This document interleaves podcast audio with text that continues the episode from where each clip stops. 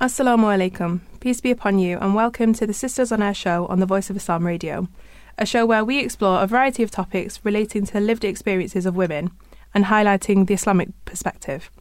I'm Melissa Amadi, your host for today's episode.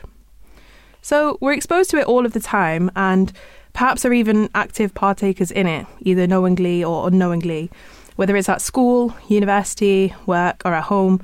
Gossip can inadvertently play a role in our lives whether we even realise it or not. It's common amongst friends and family members, confidants, or those who confide in you. And every day, people can come to you with stress to offload, stress, advice, discuss matters that are troubling to them. And sometimes they come with business that isn't one's own. And being able to recognise the difference and if and how to respond is a skill. So whether someone's confiding about something or begins with, Did you hear that? etc., etc., whether we want to hear it or not, or whether we're entitled to hear it or not, whether it's good, bad, or even ugly, whether this is verbal or written, or what a person has heard. And now, social media platforms make it so easy to share opinions and to have that instant communication. And it makes it easy to have a rant or to listen to others having one. Social media has also, in many ways, made rumour mongering much worse, with words being misconstrued, and much of the time things are taken out of context or blown out of proportion. The rise of social media personalities who often promote a one size fits all can play into how des- divided society has become. And these individuals tend to share divisive, sometimes controversial ideas and opinions and commentary simply for mass attention and the traffic that it brings to their platforms. And expressing an opinion now has become like breathing in air. With avenues of Twitter, Instagram, WhatsApp, TikTok, Snapchat, it makes it really easy and instant for that communication but it also makes it easy for disinformation, exaggeration, and gossip, much easier than ever before.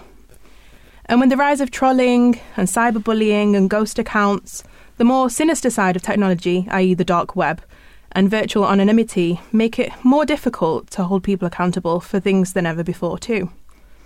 Opinions often have far reaching consequences and are hard to hold to account, especially if they're not very nice ones. And we know all too well about how that plays out in the political sphere. I mean, with the freedom to speak, of course, comes responsibility. And perhaps where politics and reality TV has come full circle, with the recent celebrity game show on primetime TV, here we can see that gossip and public accountability are intertwined.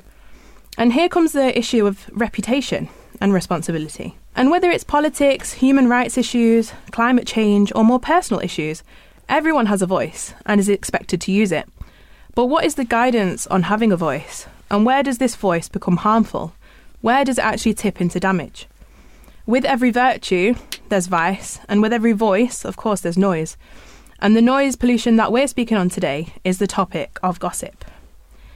So, we spoke of, you know, game shows and reality TV, you know, they undoubtedly profit off of gossip and rumours of the contestants and the outside world looking on, judging it all for themselves. And we live in an era where it's never been easier to have an opinion, whether it's positive or negative. But in this free society where publicising your opinion all of the time is seen to be a virtue, does it actually make for a more harmonious society? There's an old saying that sticks and stones can break your bones, but words will never hurt you. But we all know that as adults, words play a huge role, perhaps even the biggest role, in maintaining relationships with those around us. And we teach young children the impact of being kind and speaking politely to other people. But as teenagers and adults, in a completely free and unrestricted society, almost the opposite holds true. The culture of say whatever you like because it's your right to say it can often take precedence. So perhaps here the freedom of expression versus the freedom to abuse argument can come into play. And I definitely recommend a previous Pathway to Peace show, which is also hosted by the Voice of Islam, which goes into that topic on a much more deeper level. But in a world where sort of accountability and personal responsibility are shaky, where people in power, either politically and otherwise, are seen to get away with misconduct and the manipulation of truths, where does one begin to unpack the topic of gossip? And slander and hearsay for the everyday person? And what does the Islamic response, what is the Islamic response to uprooting these facts of everyday life? I mean, as we know, Islam provides such a beautiful and holistic guidance on dealing with gossip, And in helping research for this programme, I've personally definitely learned a lot about the Islamic wisdom and certain etiquettes with regards to better understanding gossip and what it consists of and some of the ways to try to uproot it. And how a person can avoid exchanges which are harmful and damaging. This show will take us on a journey of how, even perhaps on the surface, seem the most trivial of things may take a different slant and just what we can do about it. Today, I'm joined in the studio by Mariam Bashir and Nadia Ahmed. Mariam's a pharmacist and Nadia is studying psychology at university. Assalamu alaikum to you both. Peace be upon you. Wa Walaikum So, to start then, gossip on a very basic level is talking about someone negatively in their absence which generally can have a level of hearsay to it. And to delve into this topic further on gossip and rumours and how this sort of plays out in society, how it can lead to slander and defamation on a legal and professional level, but also on a more personal level, the breaking of trusts and personal sentiments. This is somewhat going to be a bit of an introspective and reflective episode where we'll be taking a closer look at the impact that gossip can have in society, both privately and publicly. So, under the name of freedom of speech, speech or expression, maybe even boredom or sport, I think we seem to be in a culture now where it's encouraged to be open about one's feelings, but often at the expense of others. Um, personal and individual freedom is thought to be put above, put above the collective at many times. And in a prevalent culture of maybe oversharing, there's a tendency that one has to speak out with their own opinion on everything all of the time. So, my first question to you, Mariam, on a very basic level, is what is the difference between giving an opinion and what consists of as gossip and backbiting? And maybe more importantly, why do people do it? What would you say is the root cause of it? So, firstly, we must look at the habits of ill thinking and suspicion. The promised Messiah, peace be on him, the founder of the Ahmadiyya Muslim community, said, and I will quote, Many vices are formed merely as a result of thinking ill of others. To hear a certain thing about someone and immediately believing it to be true without looking into the matter. End quote. And in fact, we can argue that ill thinking can lead on to gossip or backbiting. Now, you ask me why people do it.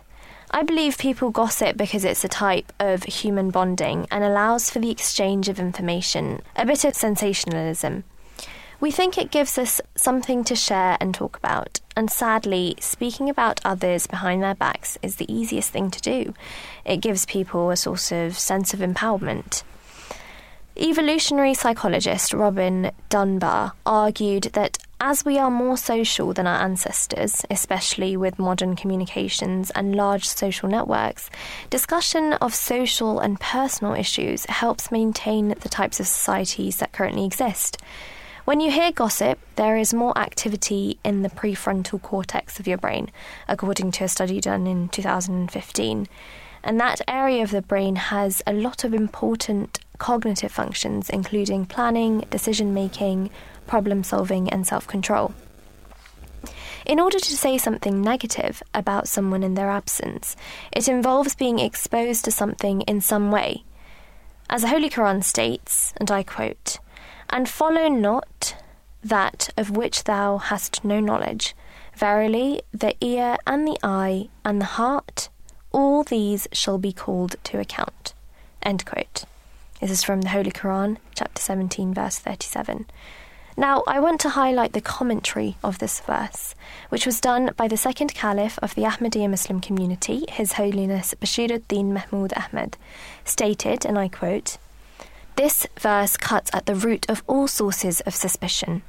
These sources, in their natural order, are the ear, the eye, and the heart. The ear is the first avenue through which most suspicions enter a man's mind. As a rule, suspicions are caused by ill founded reports which one hears about another person. Next to hearing comes a source of sight. A person sees another doing certain act and interprets it wrongly and is led to suspect the latter's motives and intentions. The last and most degraded kind of suspicion is that which a person entertains about another, not as the result of a bad report, which he might have heard about him, nor in a consequence of a bad act or deed which he might have seen him doing, but which is purely the figment of his own diseased mind. Muslims are enjoined to stay clear of all of these forms of suspicion. They are the enemy of cordial social relations. The verse draws attention to the fact that it is not only human life and property, to which a reference has already been made in the preceding verse, which are sacred and inviolable. Human honour also is sacrosanct, and an attack upon it also will have to be accounted for.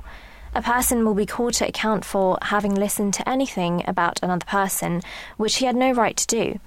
Similarly, he will be brought to account for having seen something which he should have not seen, and so will he be punished for harbouring in his mind evil thoughts about other people.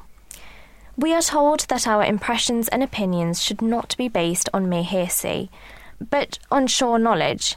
Mere evidence of the ear, the eye, or the heart is not sufficient to condemn a person or form an adverse opinion about him, but sure knowledge based on thorough inquiry. So I guess we could say that ill thinking and suspicion can be the root of gossip slash backbiting. The promised Messiah, peace be upon him, states, and I quote, Suspicion is a grave calamity, which in no time consumes faith, just as a blazing fire consumes dry straw. End quote. And on another occasion, the promised Messiah, peace be upon him, said, Two factors lead a person to a state of frenzy when he thinks ill of others and when his anger becomes excessive. Therefore, it is essential that one should avoid thinking ill of others and also avoid anger. End quote. So, what would you say, Miriam, then, is the difference between ill thinking um, to gossip or backbiting? So, to think ill of someone is to have a poor or disdainful opinion about someone, or having suspicion about someone without having any knowledge or, of the truth or reality. To gossip or to backbite is to speak negatively about someone's someone behind their back, putting others down in their absence, which can also include an exaggeration of events or facts. But it can also include telling others information disclosed in private or indulging in hearsay. Both of them are wrong and can lead to harmful outcomes which can be easily avoided. The following verse from the Holy Quran explains how wrong it is to both ill think and gossip. It states, and I quote, O ye who believe, avoid too frequent indulgence in suspicions. For some suspicions are certainly sin, and spy not, nor backbite one another. Would any of you like to eat the flesh of his brother who is dead? Certainly you would loathe it.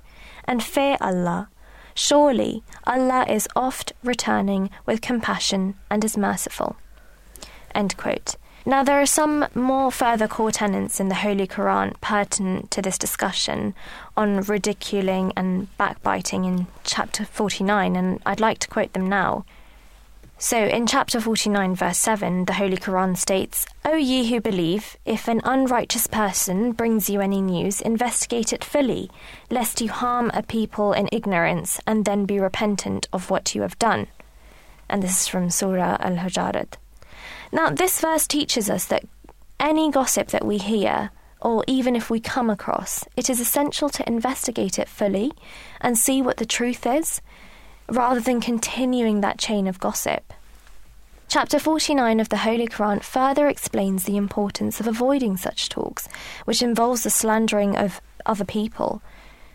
It states, and I quote, O ye who believe, let not one people deride another people, who may be better than they, nor let women deride other women, who may be better than they.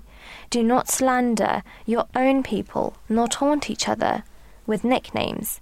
It is bad indeed to earn foul reputation after professing the faith, and those who repent not the wrongdoers.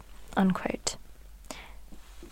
So, this guidance, um, there's a lot of guidance given in that quote, um, lots of nuggets of wisdom there. But why do you think this is given? Like, what's the reason that that's given in the Holy Quran, Nadia? So, actually, the main purpose for this guidance given in the Holy Quran is to eliminate any sort of indulgence in gossip and to create a harmonious, peaceful society. The Holy Quran mentions why this is important. The commandments of the verses just quoted by Mariam gives us the reason why people indulge in gossip and slander.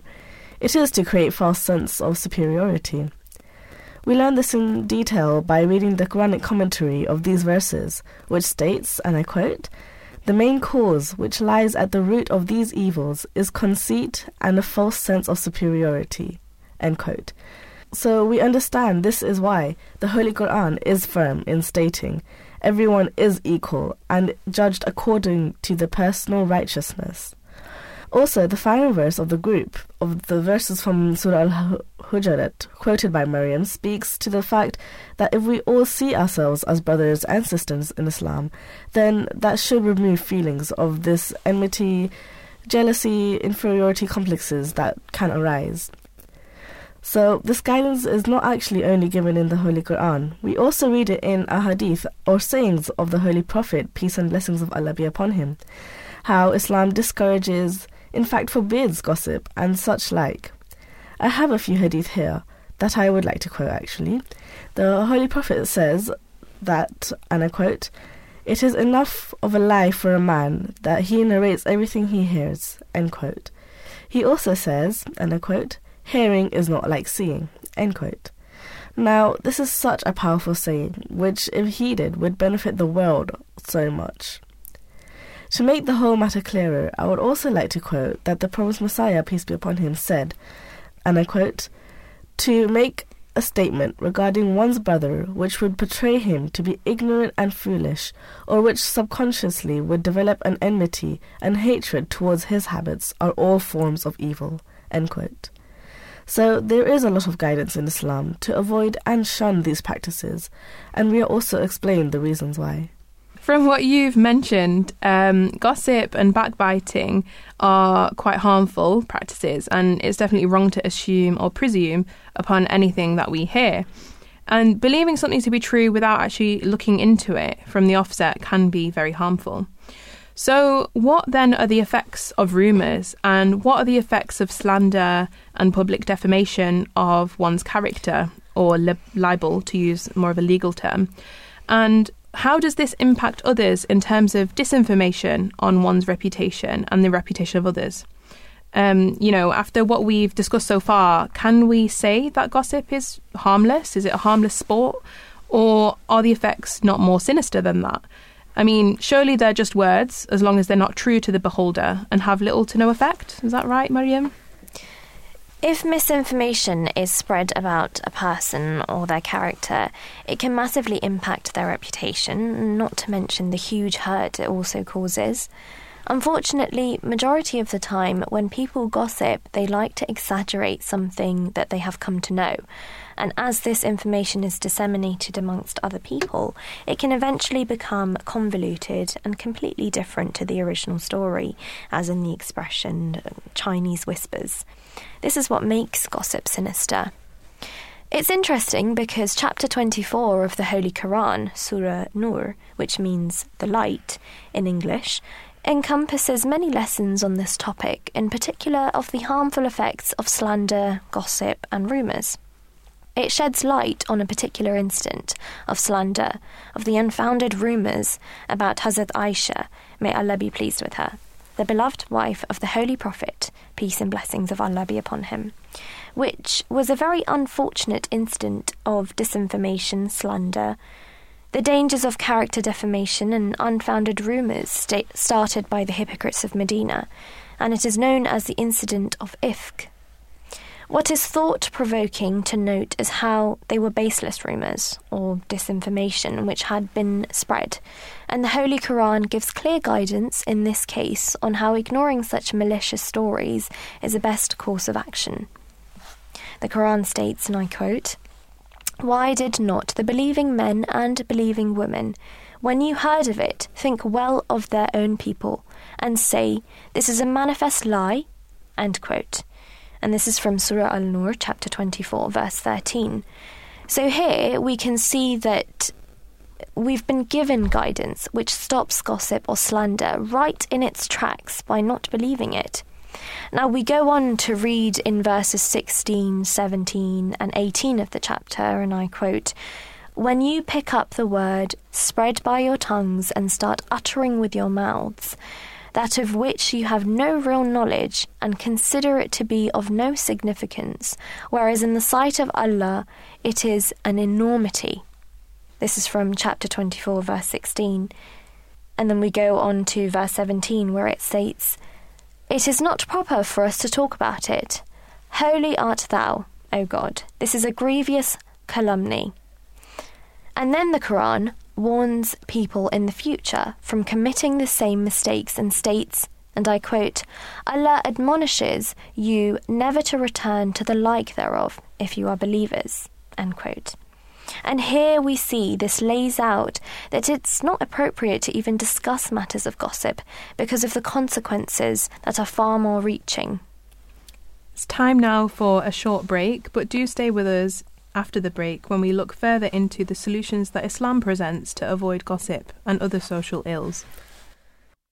In his magnum opus, Brahine Ahmadiyya Part 5, the promised Messiah, peace be on him, writes By only observing the exceedingly intelligent design of this universe and the culmination of its structure into the highest perfection and stability, sound reason can comprehend the necessity of the fact that there ought to be some creator of these incomparable creations. Allah,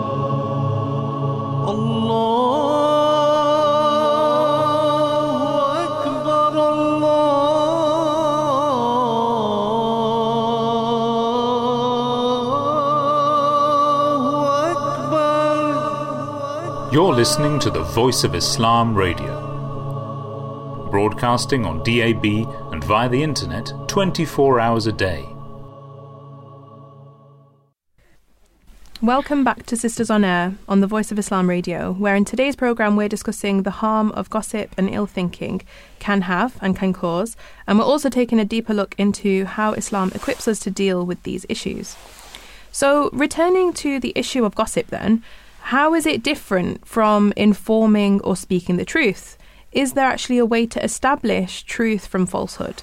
I mean, if we give the example or take the example of fake news, for example, being dressed up as real news, and the world has almost become contorted. So, what seems like reality actually isn't so. And there was a BBC TV series called The Capture, which shows in the programme how real time CCTV footage can be distorted from the reality by using deepfake technology and also some hacking software. Maybe it's a bit of an extreme example, but there have been examples of women who have been manipulated and held ransom on account of explicit photos and videos, which have been distorted for blackmail and manipulation purposes. And actually, whether or not they're real is besides the point. The damage is already done to that individual. And His Holiness Mirza Masroor Ahmad, the head of the Ahmadiyya Muslim community, has spoken out on this at the most recent Ladies' Annual Gathering in September 2022. So sometimes whether or not something is real or true is not the point. The damage is actually done regardless. So, how can you then tell the difference between if one is speaking the truth whether it's exaggerated or um, you know a product of manipulation, elaboration, or just straight untrue gossip and rumors. So my question to you, Nadia, is what is the concept of qawl sadid, to use an Arabic phrase, or the right word as translated in English, and how does it allow for speaking honestly whilst also avoiding gossip and slander? So, the Islamic concept and meaning of the Arabic term qawl sadid which is a term that the Holy Quran uses, and it translates in English to the right word, as you mentioned, which actually links to two other important verses of the Holy Quran, where in chapter 33, verses 71 to 72, it is stated, and I quote, O ye who believe, fear Allah and say the right word. He will reform your conduct for you and forgive you your sins. And whoso obeys Allah and His Messenger shall surely attain a mighty success. Now, these verses explain the significance of saying the right word, being truthful rather beautifully.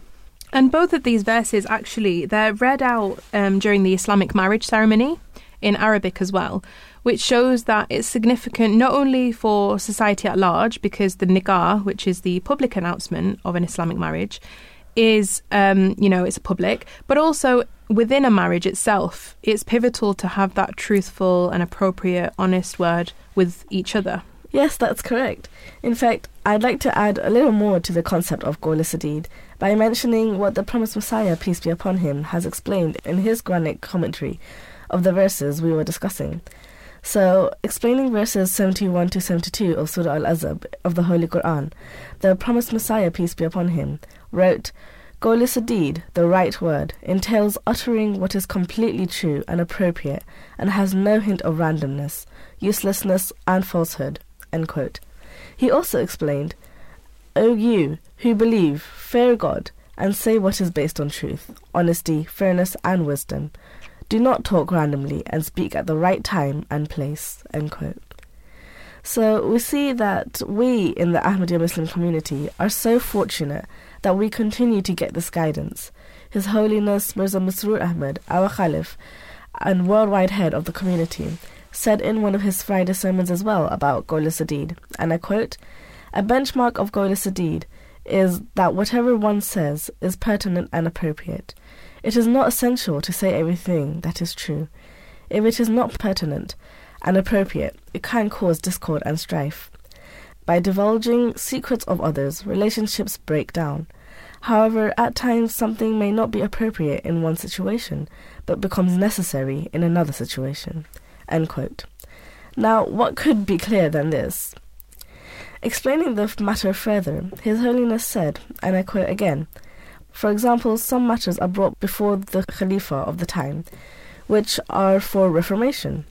These matters are not for divulging in other situations, but here the disclosure becomes pertinent and appropriate. A matter is pertinent and appropriate when something frivolous is not said in the name of Qawla Sadid, and no overstatement or exaggeration is made in the guise of explanation.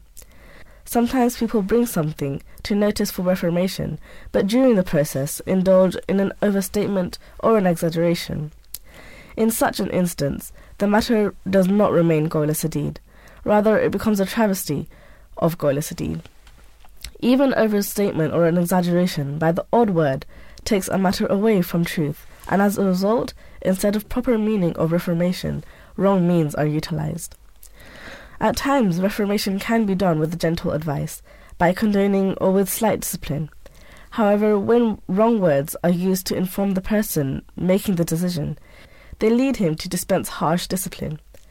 Therefore, wisdom should also be kept in view along with truth and fairness, and it is wisdom to maintain societal peace at every level. Such wisdom requires that everything is said according to time and place with appropriateness. To utter what is truth without wisdom and appropriateness is not Qawla Sadid. On the contrary, it becomes frivolous, and rather than attain God's pleasure, it becomes a source of incurring His wrath. God's love is attained by having a fine understanding of taqwa and Sadid. End quote. I would simply add here as well that this is such a comprehensive guidance on the concept of Qawla Sadid. Definitely. But I mean, to counter that, everyone has a motivation, right? So whether it's fake news or sensationalization and the exaggeration of truths, which you both mentioned, whether it's out of heightened emotion, anger, conceit, or jealousy, which was mentioned earlier in the program, I think it's impossible to talk about gossip without talking about how people justify it with speaking the truth um, in inverted commas, the truth. So we all know at times, you know, truth can be subjective, it can be elaborated, it can be exaggerated. And when we look to a global level, there's no doubt that adopting a path of honesty and truthfulness is the key to societal peace and harmony on a public level, but also on a private level too. And if one can trust those in authority or leadership, then of course this mutual relationship is then strengthened. And His Holiness, the worldwide head of the Ahmadiyya Muslim community, has laid particular emphasis on this point in particular, stating that telling the truth without exaggeration and not embellishing the truth for fear of personal repercussions or reprisals is extremely important. Now, moving on to uh, the act of hypocrisy, or the actors, the act of do as I say, not as I do. Is a group of people that the Holy Quran addresses uh, directly. So, how do you think then people can adopt this path of honesty whilst uh, avoiding hypocrisy? And what does this look like within an Islamic framework? And how can we recognize it, Mariam? If I may, Melissa, I'd like to answer the second part of your question first. Sure. So, what does hypocrisy look like, and how can we recognise it? As elucidated in a hadith, or saying of the Holy Prophet, peace and blessings be upon him, a hypocrite possesses four characteristics. Number one, when he converses, he lies. Number two, when he makes a pact, he intends to be disloyal. Number three, when he makes a promise, he breaks it. And number four, when he is involved in a dispute, he uses foul language. So, here, by defining the traits of a hypocrite, the Holy Prophet, peace and blessings of Allah be upon him, has given some clear points of the references to look out for. Now, on to the first part of your question how can we adopt that path of honesty whilst avoiding hypocrisy? Again, we turn to the guidance we are fortunate to have. The promised Messiah, on whom be peace, once said, and I quote, Always keep your word and deed correct and harmonious, just as the companions, may Allah be pleased with them, showed in their lifetime. You too should follow their footsteps and exhibit models of honesty and sincerity. Always keep the model of Hazrat Abu Bakr Siddiq, may Allah be pleased with him, before you. As you said, Melissa, Adopting a path of honesty and truthfulness is the key to societal peace and harmony. As Muslims, we should follow the guidance given to us by the Holy Quran on treating others with respect. We should avoid superiority and power complexes. Everyone is equal before Allah. Only piety distinguishes a person. The Holy Quran states, and I quote, and speak to men kindly, end quote. Speaking or acting out of anger can also be very damaging. The promised Messiah, peace be upon him, elaborated this point by saying, and I quote, If you wish to inherit pure knowledge, do not utter anything out of anger, for such a thing would be empty of wisdom and true understanding. End quote. This is where speaking with wisdom comes into play. His Holiness Hazrat Mirza Masroor Ahmed has explained to us in one of his Friday sermons to talk softly with people. Once again, we turn to the Holy Quran and its supreme guidance, which states, and I quote, Allah likes not the uttering of unseemly speech in public, except on the part of one who is being wronged. Verily, Allah is all hearing, all knowing. End quote. If we turn to the commentary of this verse, it elaborates a point, and I would like to quote the commentary actually. The commentary states Islam does not allow Muslims to speak ill of a man in public, but he who is wronged may cry aloud when he is actually being transgressed against, so that other men may come to his help. He may as well seek redress in a law court. But he should not go about complaining to all and sundry, because that is calculated to create ill will and bad blood, and may disturb public peace, which the Quran in no case countenances. The words Allah is all hearing, all knowing have been added to point out that even for a man who is wronged, it is better to act patiently and refrain from speaking ill of anyone he may either go to a law court or pray to God and seek justice and solace from him. In the end, I would like to mention a couple of very powerful quotes of the promised Messiah, peace be upon him, in which he states, Remember, mere verbosity and phraseology cannot avail unless it is followed by practice. Mere words carry no weight. He also said, Make your faith weighty. Practice is the ornament of faith. If a man's lifestyle is not right, then there is also no faith. A true believer is a beautiful person. End quote. Absolutely. I mean, you usually hear kids whispering things like, don't tell anyone, promise. Um, and kids can be quite literal when it comes to keeping and making promises with others. And when talking about trust and the breaking of trusts and adopting a path of truthfulness, the Holy Quran also speaks of keeping the promises and the trust with others as well. Not divulging the secrets of others, and safeguarding and protecting others, and covering people's weaknesses, and also not causing harm to others as well. And the Holy Quran quotes, and who are watchful of their trusts and their covenants. And that's from chapter 23, verse 9. So, what then is the impact of this in the framework of gossip and slander, Nadia? Well, as we are discussing the Islamic solutions to bad practices, I would like to again turn to what the Holy Quran explains, the impact of what you mentioned, and would first like to see what the Quranic commentary of this verse you have quoted about keeping trust. So we read in the commentary that this verse points to yet a higher stage in our spiritual development than a previous verse in the surah which refers to guarding one's chastity. This tells us of the high regard Islam has or being watch of one's trust. In a Friday sermon some years ago, His Holiness Mirza Masroor Ahmed, may Allah be his helper, explained that the Promised Messiah, on whom be peace, has taught us that rights of others should be awarded, even if it means one has to endure hardship in the process.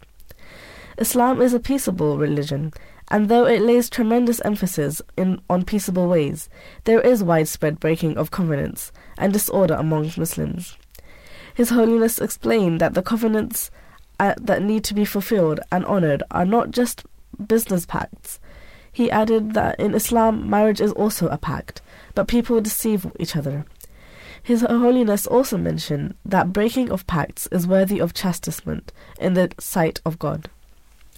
So, keeping all of this, these principles in mind would definitely help us steer clear of gossip or to speak falsely about someone, and these principles will act as a deterrent for us. It is, as I just mentioned, that the Promised Messiah taught us the high importance Islam gives to being mindful of the rights of others even if it means we have to suffer on account of this, that stops one in one's tracks and think before making any ill judged comment or action that will go against someone or will hurt them, let alone make f- false accusations and spread rumours. We learn from reading up on this su- subject that Islam counts those people as virtuous and honourable who are not restrained in their matters, be they regarding God or be they regarding people. In fact, people, because of their fear of God, or being held blameworthy in the sight of Allah the Exalted, they take great care of their trusts and covenants, and they also re- regularly examine their inner condition, microscopically, with righteousness. These pious people are ever engaged with supreme honesty, and as far as possible they try to fulfill the promise they made with Allah at the time of accepting faith. Similarly, as best as they can, they fulfill with righteousness whatever trusts of people.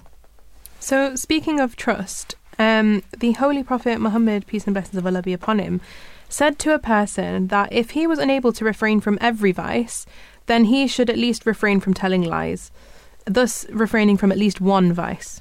So, my question to you, Nadia, is why do you think that he gave this guidance? Well, I mean, we all have heard of the saying, lying is the root of all evil. It is such an unfortunate habit that it only leads to more and more wrong, and without doubt, this is why the Holy Prophet, peace and blessings of Allah be upon him, guided the man to give up lying. That the hadith or saying of the Holy Prophet, peace and blessings of Allah be upon him, that you mentioned, where he told a man to promise from that day onwards to always stay firm on honesty. That man followed the guidance and went on to get rid of all of his big and small sins. So honesty in the be- is the benchmark. So honesty is the benchmark of morality and has a high emphasis placed on it within Islam. Explaining a verse of the Holy Quran, the promised Messiah, peace be upon him, wrote, and I quote, Shun the abomination of idols, and shun all words of falsehood. This shows that falsehood is also an idol, and he who relies upon it ceases to trust in God. Thus, by uttering a lie, one loses God. This really gives us an insight into the Islamic po- viewpoint on lying. Islam's paramount belief is the oneness of God, His unity, so to liken lying to an idol, as the promised Messiah, peace be upon him, does, is to compare it to associating partners with God, which is the worst sin in Islam. By contrast, truthfulness is a hadith you quoted in the question illustrated, leads to a life free of bad practices. In a Friday sermon, His Holiness Mirza Masroor Ahmad related an incident which tells us about the truthfulness and prophets of God. His Holiness said that the Holy Prophet, peace and blessings of Allah be upon him, was also known as Al Sadiq, which means the truthful in English, and Al Amin, which means trustworthy. His Holiness said that once the Prophet, peace and blessings of Allah be upon him, gathered his clan at the foot of a mount and said, If I tell you that a big army is in wait for you behind this hill, would you believe me? They all said, Yes, because you have always spoken the truth. The Prophet, peace and blessings of Allah be upon him, went on to preach to those assembled, but although they had testified to his truthfulness, these people were worldly, and sadly the Prophet's words had no impact on the hard hearted among them, and they lost their way and had terrible ending. Others among them accepted Islam after a while. His Holiness said that prophets of God convince people of their message through their truthfulness, and it is indeed a great weapon of prophets of God. All aspects of their life have brightness of the truth. So, if honesty and truth is a core quality which one can adopt by being honest with one's own self, but also with others, what is the way out from moving away from gossip and backbiting to live a more peaceful life? And what do you do if you feel like there's an injustice which has taken place against you? So, actually, I want to focus on two important things here. Prayer, I believe, is the first step in getting away from these kinds of issues in life to seek Allah's help. The Promised Messiah, peace be upon him, said in one of his discourses, recorded in Malfuzat, that he did not understand what the difficulty was if there was a situation where a person was verbally abused, but kept quiet in response and said nothing and remained quiet. The promised Messiah, peace be upon him, explained that reformation of a community starts with decorum. What is needed at the outset is a, is to patiently develop one's moral training, and the most excellent way to do, and the most excellent way is to most earnestly pray for someone who is verbally abusive. The second point I would like to mention is to adopt humility. As His Holiness Mirza Masroor Ahmad said in one of his Friday sermons, that some relate that some relate words of the promised Messiah on whom be peace to others and advise them to control their emotions, but they themselves forget that the promised Messiah, peace be upon him, said, and I quote, Be humble like the guilty, though truth be on your side. This also answers the second part of your question about what to do if you feel that there is an injustice which has taken place against you. This is such a powerful line from the Promised Messiah's book Noah's Ark. So, with prayer and adopting sincere humility, we hope we can move away from these bad practices. Yeah, absolutely. I mean, everyone's ego is susceptible, and everyone has different triggers for what makes them upset or hurt or angry based on either the experiences they've had before or their own natural disposition. And many situations come about from saving face in front of others instead of pouring one's own heart out to God for help and support. Like, I'll give you an example in the Holy Quran where the sage Luqman uh, warns his son, and I quote, And turn not thy cheek away from men in pride, nor walk the earth haughtily. Surely Allah loves not any arrogant boaster. And that's in chapter 31, verse 19. So, in many ways, when a situation occurs where one feels hard done by, it can elicit feelings of self pity and why is this happening to me kind of mentality. So, how does one avoid this? Sometimes thinking about the situation with a different mindset also helps. If we instead think to ourselves, what is a lesson in learning in this?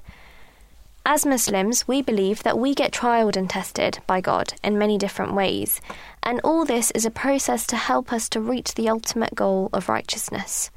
In this regard, the Holy Quran states, and I quote, Do men think that they will be left alone because they say we believe, and that they will not be put onto trial?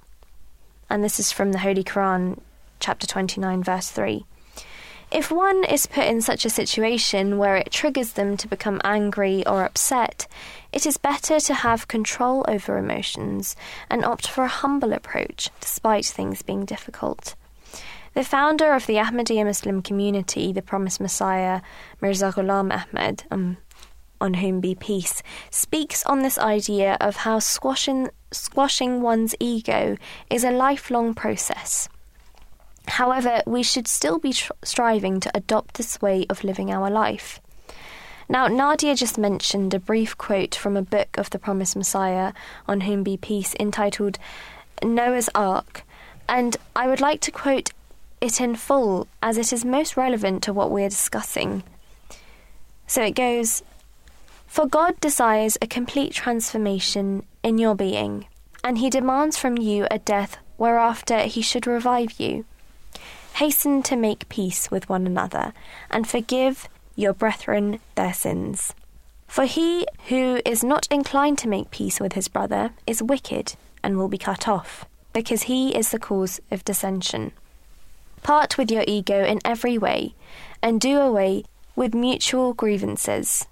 Be humble like the guilty, though truth be on your side, so that you may be forgiven. I feel there is no better way to answer this question than with these most powerful words of the promised Messiah, peace be upon him. Yeah, definitely. And I think there's also so much that we can learn from another quote of the promised Messiah, on whom be peace, who says, and I quote, Do not feed your vanity, for those who are bloated cannot enter the gate to which you have been called. And this is also from the book Noah's Ark, which is a wonderful book I definitely recommend. Um, I think this is just wonderful guidance because it reminds us that our calling is bigger than just you and I, you know, here. But actually, what is our purpose here on earth? It's actually to look beyond these things of, you know, e- our own ego. And the Holy Prophet Muhammad, peace and blessings of Allah be upon him, said, One whose heart has arrogance as little as a small grain will not be allowed to enter paradise. And he also went a step further and said, if you wish to find out whether you're doing something good or bad, you should turn towards your neighbours and see what opinion they hold of you. End quote. And of course, in Islam, your neighbour can include anyone that you come into contact with and knows you personally. So, how important is it then to think the best of other people and give people the benefit of the doubt, Nadia? So here we return to the Islamic concept of not thinking ill of others, for that is the saving grace for such instances. In this regard, the promised Messiah, peace be upon him, has explained so much to us in so many ways and in so many of his books and discourses. He says, and I quote, Bear well in mind that all misery and evil stem from ill thinking. This is why Allah the Exalted has strictly forbidden this and states, and I quote, For suspicion in some cases is a sin. End quote. The promised Messiah, peace be upon him, also said, and I quote, I truthfully declare that ill thinking is the most evil affliction. It destroys a person's faith and throws them away from sincerity and truth. It turns friends into enemies.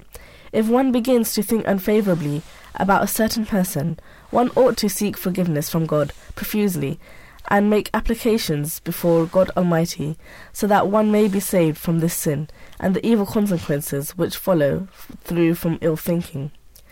One must not deem this in a light matter, for it is a terrible illness which will cause a man to perish in the swiftest of ways. So we see that giving people the benefit of the doubt is actually highly recommended in Islam. And relating to this, in Islam, there is an emphasis on looking away from other sins uh, or wrongdoings. Um, and there is a focus on seeking repentance for your own mistakes as a means to sort of evoke your own personal humility and compassion for others. Can you tell us a little bit more about this concept and its significance, Mariam? Yes, of course. Now, as you said, we should focus more on ourselves. In fact, seeking repentance and covering the weaknesses of others actually comes from the same root word in Arabic. There is an attribute of God, and it's called as-sattar, which translates in English as the one who covers faults of others, or the coverer. And the idea is that nobody is perfect, and God covers our weaknesses in front of others. Therefore, we should also follow and should cover the weaknesses and faults of others. It evokes humility to realize everyone makes mistakes and no one is perfect. It takes a courageous person to look at their own faults rather than the faults of others.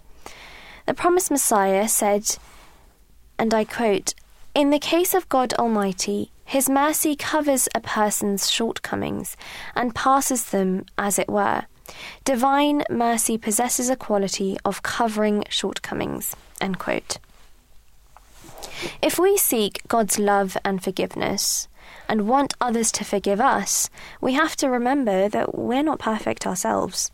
Even in the public domain and in politics in particular, if a politician is able to make own up to their own mistakes and demonstrate what steps they are taking to put them right, then the public trust is more likely to be regained rather than covering their actions and making up excuses.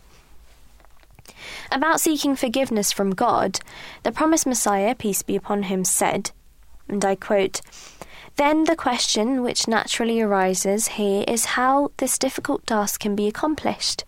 Allah the Exalted has informed us of the remedy Himself, and that you seek forgiveness of your Lord and then turn to Him. End quote. The promised Messiah, peace be upon him, then carried on and stated, Bear in mind that do things that have been granted to this Ummah, one which grants strength, and the other which enables one to practically demonstrate the strength that they have attained. In order to build strength, there is istighfar, which is seeking forgiveness from God, which may also be described as istimdad, seeking support, or istinat, seeking assistance. The Sufis have written that just as meal clubs and lifting weights increases the strength and power of the body, similarly, seeking forgiveness from God is a spiritual weight which strengthens the soul and develops steadfastness in the heart. One who desires to develop strength ought to seek forgiveness or perform istighfar. I think that's very poignant. And perhaps m- all of us really have been in a position where we've said something out of turn and then later on come to regret it, or perhaps been on the receiving end of that. And, you know, the Holy Quran speaks to this and says, and I quote, man has been created weak in chapter 4, verse 29. So, therefore, humans, of course, are prone to making these mistakes. And from a worldly perspective, perhaps not more so than in politics, as, as we've alluded to this example previously, the keeping of one's word has become more questionable than ever before. And as we can see in the current political climate, and also in, a, in the social climate where one's ego and saving face is more important than how one's actions can affect others, how does one then ensure that they adopt a path of righteousness, or taqwa to use the Arabic term, and also a sincerity of action, Mariam? Well, this is a very significant question, and one that I feel that I can only answer with the help of referring to the teachings of our faith, as we've done throughout, today, throughout today's show. We can, of course, try and follow in the footsteps of the Holy Prophet Muhammad, peace and blessings of Allah be upon him, to adopt the right path. And this, the Holy Quran tells us when it states, Say, if you love Allah, follow me, then, then will Allah love you and forgive you your faults and this was said in the Holy Quran, chapter 3, verse 32. And we should try and put trust in Allah alone rather than any other person or situation. Again, as the Holy Quran states, and he who puts trust in Allah, he is sufficient for him. And this is stated in chapter 65, verse 4. And yet again, we should try to follow in the footsteps of the Holy Prophet Muhammad, peace and blessings of Allah be upon him, who told us, and I quote, Speak a good word or remain silent. End quote. Now, the promised Messiah, peace be upon him, stated that in order to become a righteous person, it is not enough to simply worship God or fulfill the rights of the creation of God. In fact, a righteous person is one who adopts a high standard of morals and has a positive influence on others through his or her piety and righteousness. So we see that there is so much for us to try and do. Now, Islam greatly promotes thinking of and wishing others well, and this is why Muslims are encouraged to pray for one another and stand next to each other in prayer. This promotes unity and harmony. Giving people the benefit of the doubt is also recommended.